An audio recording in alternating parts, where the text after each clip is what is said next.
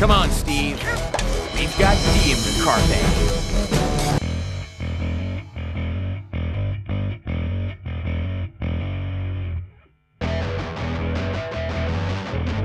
Failure is not an option.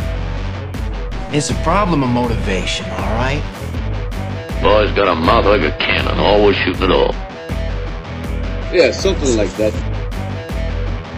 It's the good stuff.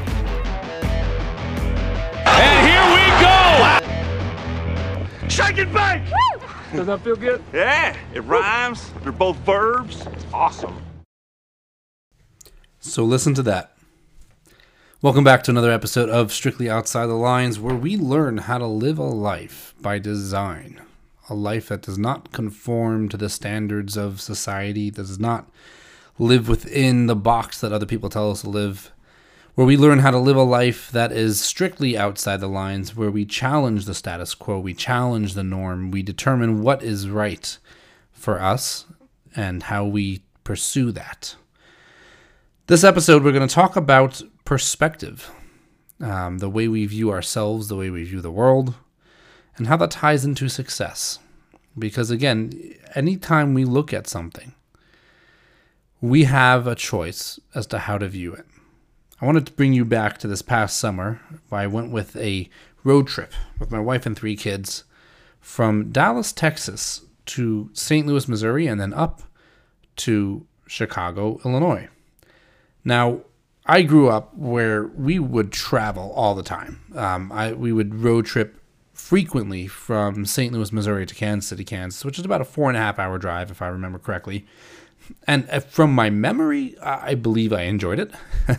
Uh, my siblings might tell me otherwise, um, but from what I remember, I, I enjoyed the road trips. We, we always we didn't have video games and iPads and things like that back then. I think we we used these little bingo games with little sliding red things that you had to look out the window, and if you saw a cow, you would slide the the chick chick over a uh, over the picture of the cow on the bingo board, and uh, at the end of it, if you got all, of them, then the new one or something like that. I don't know. We had crazy ways of entertaining ourselves.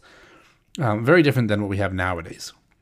But I grew up going on road trips. I grew up outside in nature, and I remember growing up, everything was just fans. It was fascinating to me. You know, my my cousin's baseball bat, orange baseball, plastic baseball bat, was a lightsaber. It wasn't a bat. I wasn't into sports, but this was a lightsaber. You know, the tree that was growing in the yard wasn't a tree. It was a scary monster at night, and that's typical with with children. You know, um, and and it's the way that we as kids approach life, the way we view things. Everything is this this viewpoint of wonderment. And this is not going to be a show where we talk about how oh you got to be a child and view things as a child and well, you know what that is true. We have to look at things like that, but we also have to get practical. But what I do want to uh, bring to light is that when we look at something, we choose how to view it. Now, back to the road trip. So we were road tripping from Dallas up to Chicago, and I am not a, a nighttime driver. If I drive at night, I, I'm going to fall asleep at the wheel. As a matter of fact, I think one time I was driving from um, St. Louis to Chicago at night, and I somehow managed to drive over a a metal gate or a metal fence or a chair or something that was on the freeway, and I didn't see it because my eyes were starting to shut on me, and I actually punctured the gas line. That was fun. Um, anyway, I'm not a nighttime driver, so in discussion with my wife, we decided that what with the two kids, our six year old and our four year old, and our newborn baby, who was probably four or five weeks at the time, uh, we decided we were going to break the trip up over a period of a couple days. So we went from Dallas to Arkansas, Arkansas to St. Louis, St. Louis to Chicago, spent um, a weekend in Chicago, and then we headed back down in that exact route. So that way, broke it up to between five to six hours a day, and it was great. We rented a, a van so that we would have more space, and we had a blast. It was a really great time, and it was so interesting because here I am, that extremely driven individual who's all about getting things done, and I had to have a purpose with this trip other than what it was for, which was spending time with our family and, and going to visit my wife's 99 year old grandmother. Um, and for me, I had to have something else going on. And here I was driving in the front seat. Um, my two kids, my two older kids, were all the way in the back, in the back row, and my wife was sitting in the middle row with with our newborn. And I just remember sitting there driving and I'm looking at the road, but I hear how my wife is looking at the clouds with my kids and they're saying, "Oh, what do you see? Oh, there's a turtle, there's an elephant, there's a crocodile wearing a shoe, there's a lollipop building a house." All the things that they would come up with, and, and there was this fascination from just the simple things that they saw out there, and it prompted within me to start looking at things the same way. Now I'm driving, so I can't exactly look at the clouds and admire them, but I started looking at the scenery around me. We were driving through farm country. And what was incredible that these are people who they're out there. Their their entire life is providing for others. Without them and their farms, we would not have food in the groceries. I, I don't know how many of us actually understand that and realize that that it is literally the farmers and the ranchers who are the backbone of this country. They provide us with the food that we need. Without them, we're, we're going to starve unless of course you start your own farm or you start your own homestead and grow your own food but for the vast majority of us americans we need these people in order to survive and it was incredible to to see it and just see how it's done and to look at them not as like the lower level civilians which i think many of us are kind of taught to look at them as like oh if you're a farmer well you're not a lawyer or a doctor or a real estate broker on the contrary, though, like we need them. And so I started to, throughout that trip, started to look at things a little differently. And now, because I grew up in St. Louis, once we got to St. Louis, I started to now see everything that we experienced through the eyes of myself as an adult, while simultaneously having those memories that I had when I was a kid. You know, one example was uh, when I was growing up, my aunt and uncle's house was always the it was the hangout place. On, on Saturdays, everybody in the community would go over to their house. We would all swing on the swings, run around the yard, and I remember this yard being so vast and massive. And I remember their dog chasing me around the yard, and it was this huge open field that we would all run around in. And when we went back, I was shocked at how normal sized it actually was because well now as an adult obviously I'm bigger so things are spatially different. But then I got to see my kids running around in that same yard saying how big the yard is. And they were saying those those exact words. This yard is so huge. There's so much grass. And seeing realizing for myself that you know what? It could still be like that. In my mind, this yard could still be this amazingly massive, expansive area. We can take that childlike approach to the world and view things with this positive energy, with this, this positive mentality, this idea that anything is possible. And, and it's something that I think a lot of us do forget we, because we get so caught up in the rat race. We get so caught up in living between the lines that we forget to look outside the lines. We forget to look at things from a different perspective. And that's really what this is all about. This whole thing, this whole podcast, this whole show is about reminding ourselves to do that and teaching ourselves how to do that. So, from something as simple as looking at a backyard that we grew up in or that we see, we see it now as adults. We see it as, well, most of us will see it, oh my gosh, I got to mow the lawn. I got to pay somebody to mow the lawn. Uh, this, this, grass brings bugs and, and mosquitoes, and oh, there's worms coming up and they're tearing up the soil, and my garden's a mess. But a kid sees it as look at this magical kingdom that I have. Look at all the possibility of all the different games I can play in this yard. And we need to take that and we need to apply it to our life as well. And I'm not talking about physically just our house and, and our yard. I mean, by all means, go into your yard with your kids and, and say, look at how amazing this yard is. Let's build a castle. Let's build a snow fort. That was one of those things that happened, you know, a couple years ago, actually, when I, we were in New York. There was a massive snowstorm, and I, I wasn't going to work that day and I went out to the front with my kids, and we were having a little uh, snowball fight, and we were in a tiny Brooklyn, New York um, front yard porch area that was probably 15 by 15, if I'm being generous. And you're gonna say, well, so there's not really much you can do there. Well, but we did. We had a snowball fight. We built a snow fort because we shifted our perspective from what is reality to what is possibility. And when you shift your mindset from what is reality to what is possibility, it opens up a whole new realm of what is actually possible. And that's not something that comes right away.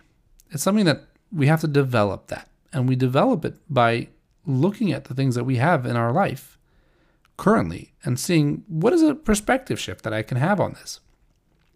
You know, another event that happened to us while we were there, we went to the world famous St. Louis Zoo, which I grew up in and I absolutely loved it. Um, it was one of my all time favorite places to go. And one of, my, one of the reasons why I love St. Louis so much, they are not a sponsor of this podcast, of the show. Um, maybe it's a good idea, though. I should reach out to them and find out if they want to the city of St. Louis will will sponsor this episode. Uh, but one of the reasons why I love St. Louis was because a lot of things there were free. The zoo was free. The science center was free. Various aspects of the city were, there. There were things you could do that were free. Side point though, we, were, we went to the zoo because I wanted my kids to kind of walk through the footsteps that I went through when I when I grew up, and plus I wanted to re-walk those very same footsteps, and I wanted to see things now as I view them as an adult. And over the years, obviously, times change, things change, and, and when I was there, it was still an incredible zoo, and I think 95% of the exhibits were free. Now, we went back, and as many zoos are doing, they have all the free exhibits, but a lot of them also they now charge for some of the better ones, like you know, the the ape experience or the lion encounter or whatever it may be. A lot of them are doing this dinosaur thing now, you know, whatever it may be they charge for those, and it's it's a, it's a small fee, three dollars, five dollars, whatever it is. And my wife and I had decided at the beginning of the trip that we weren't going to spend any money beyond what we had already budgeted out. We were going to stick to a budget. So even though I would love to take my kids through the ape experience and through the lion experience and the dinosaur adventure or whatever it was called, we had committed to our budget and we were going to keep to it. And my kids didn't know the difference. Actually, that's not true. My kids did know the difference because uh, they mentioned, especially my son who absolutely loves dinosaurs. He wanted to go to the dinosaur exhibit, and I told him, I said, you know what, we we didn't budget for it. We don't have the money for it right now. Um, uh, that money is going to other things as well. Right now, there's so many free exhibits that we can look at, and and you can choose which one you want to look at and which one you want to go to. And it was hard for him, but he understood it. He got it. He understands to a certain degree how how money works. Um, and we had a blast. We went to all the free exhibits and it was so much fun. And I was able to share with them how when I was a kid we saw this and it was just it was a really great time.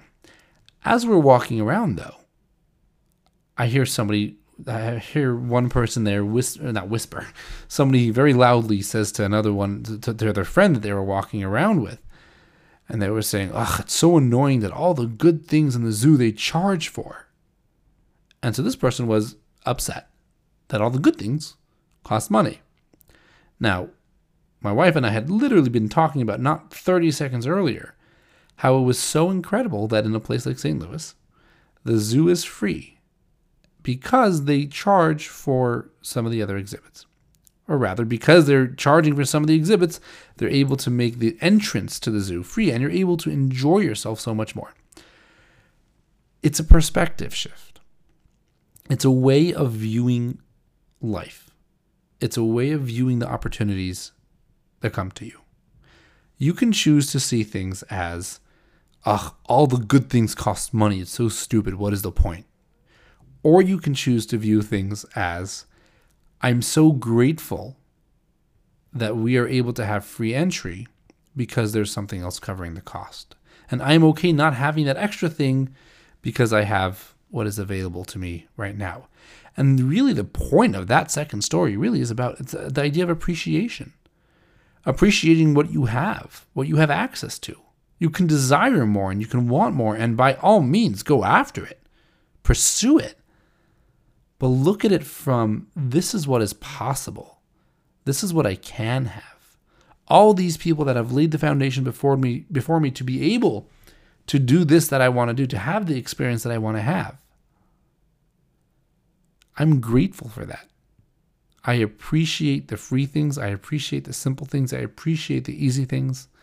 I also appreciate the journey that it takes to get to those things that cost, so to speak. Because I know when I go back to the zoo with my kids, the next time that we go, because we're going to take that road trip again. It was a fun road trip. Uh, we're going to go again. And, you know, God willing, next time we will go to the paid exhibits. And now the kids are going to have a different experience. And it's going to have an, be an experience that they earned, that they worked for, and it's going to be one that they appreciate more because they didn't necessarily have it at the beginning. And that's one of those things when it comes to success. You know, we have to be pursuing success from the right place. A lot of people say that, you know, when I'm wealthy, I'll be happy. Or all the wealthiest people are, oh, they're so happy. That's wrong. There's statistics out there that show that a good portion of those people who are wealthy and have a lot of money actually aren't happy. And it's definitely not the money that brings happiness. Can money buy you things that make you happy? Sure. But at the end of the day, success amplifies what is already there. So if you are somebody who's truly happy before you achieve your success, then when you become successful, you'll be that much happier because the foundation of that success is already there. The happiness came first, and the happiness led to you doing the work, which then produced the success that you had.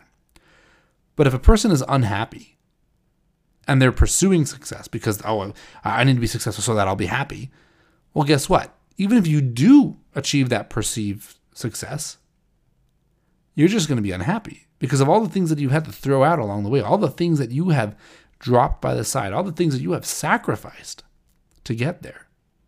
And when it comes to living outside the lines in pursuit of success, it's this you have to remember this idea. If everybody is doing X, you should do Y. You know, if everybody's doing something in a certain way, and this is just the way it's always been done, eh, look around you, the people around you.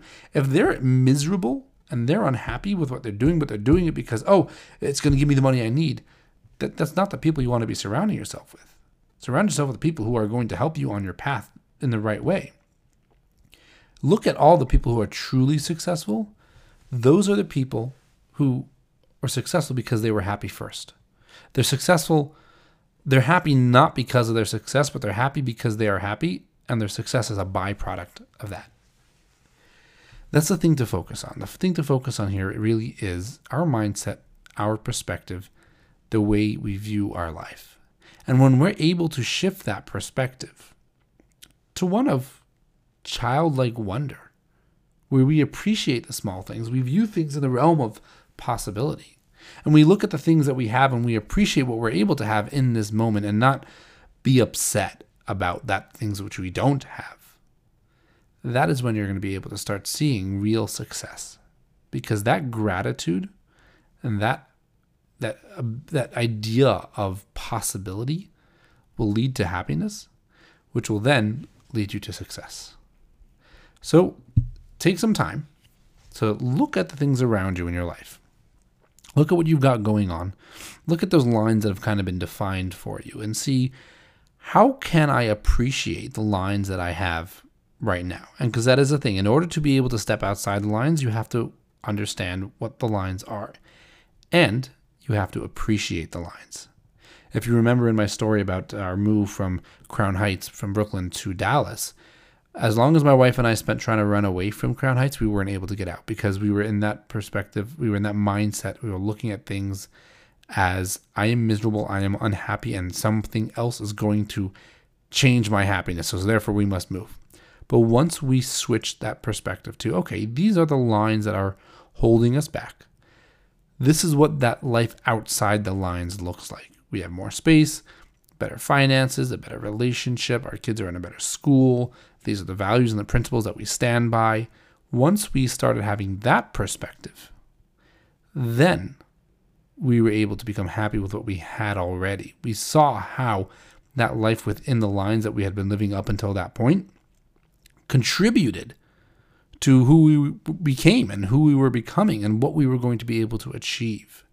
And it gave us the vision for what life outside the lines looks like. So look for what you have right now the things that you may perceive as negative or not good, or the things that you don't necessarily want in your life, or things aren't going the way you want them. Look at them, identify them, say, hey, how is this actually serving me well? What have I learned from this? What have I gained from this? And how can I take this forward? What can I be happy for right now? And what can I pursue as far as happiness is concerned? And then take that next step to achieving to achieving the real happiness, the real success. And by doing this, you'll see very soon that you're going to be able to start living a life that is strictly outside the lines.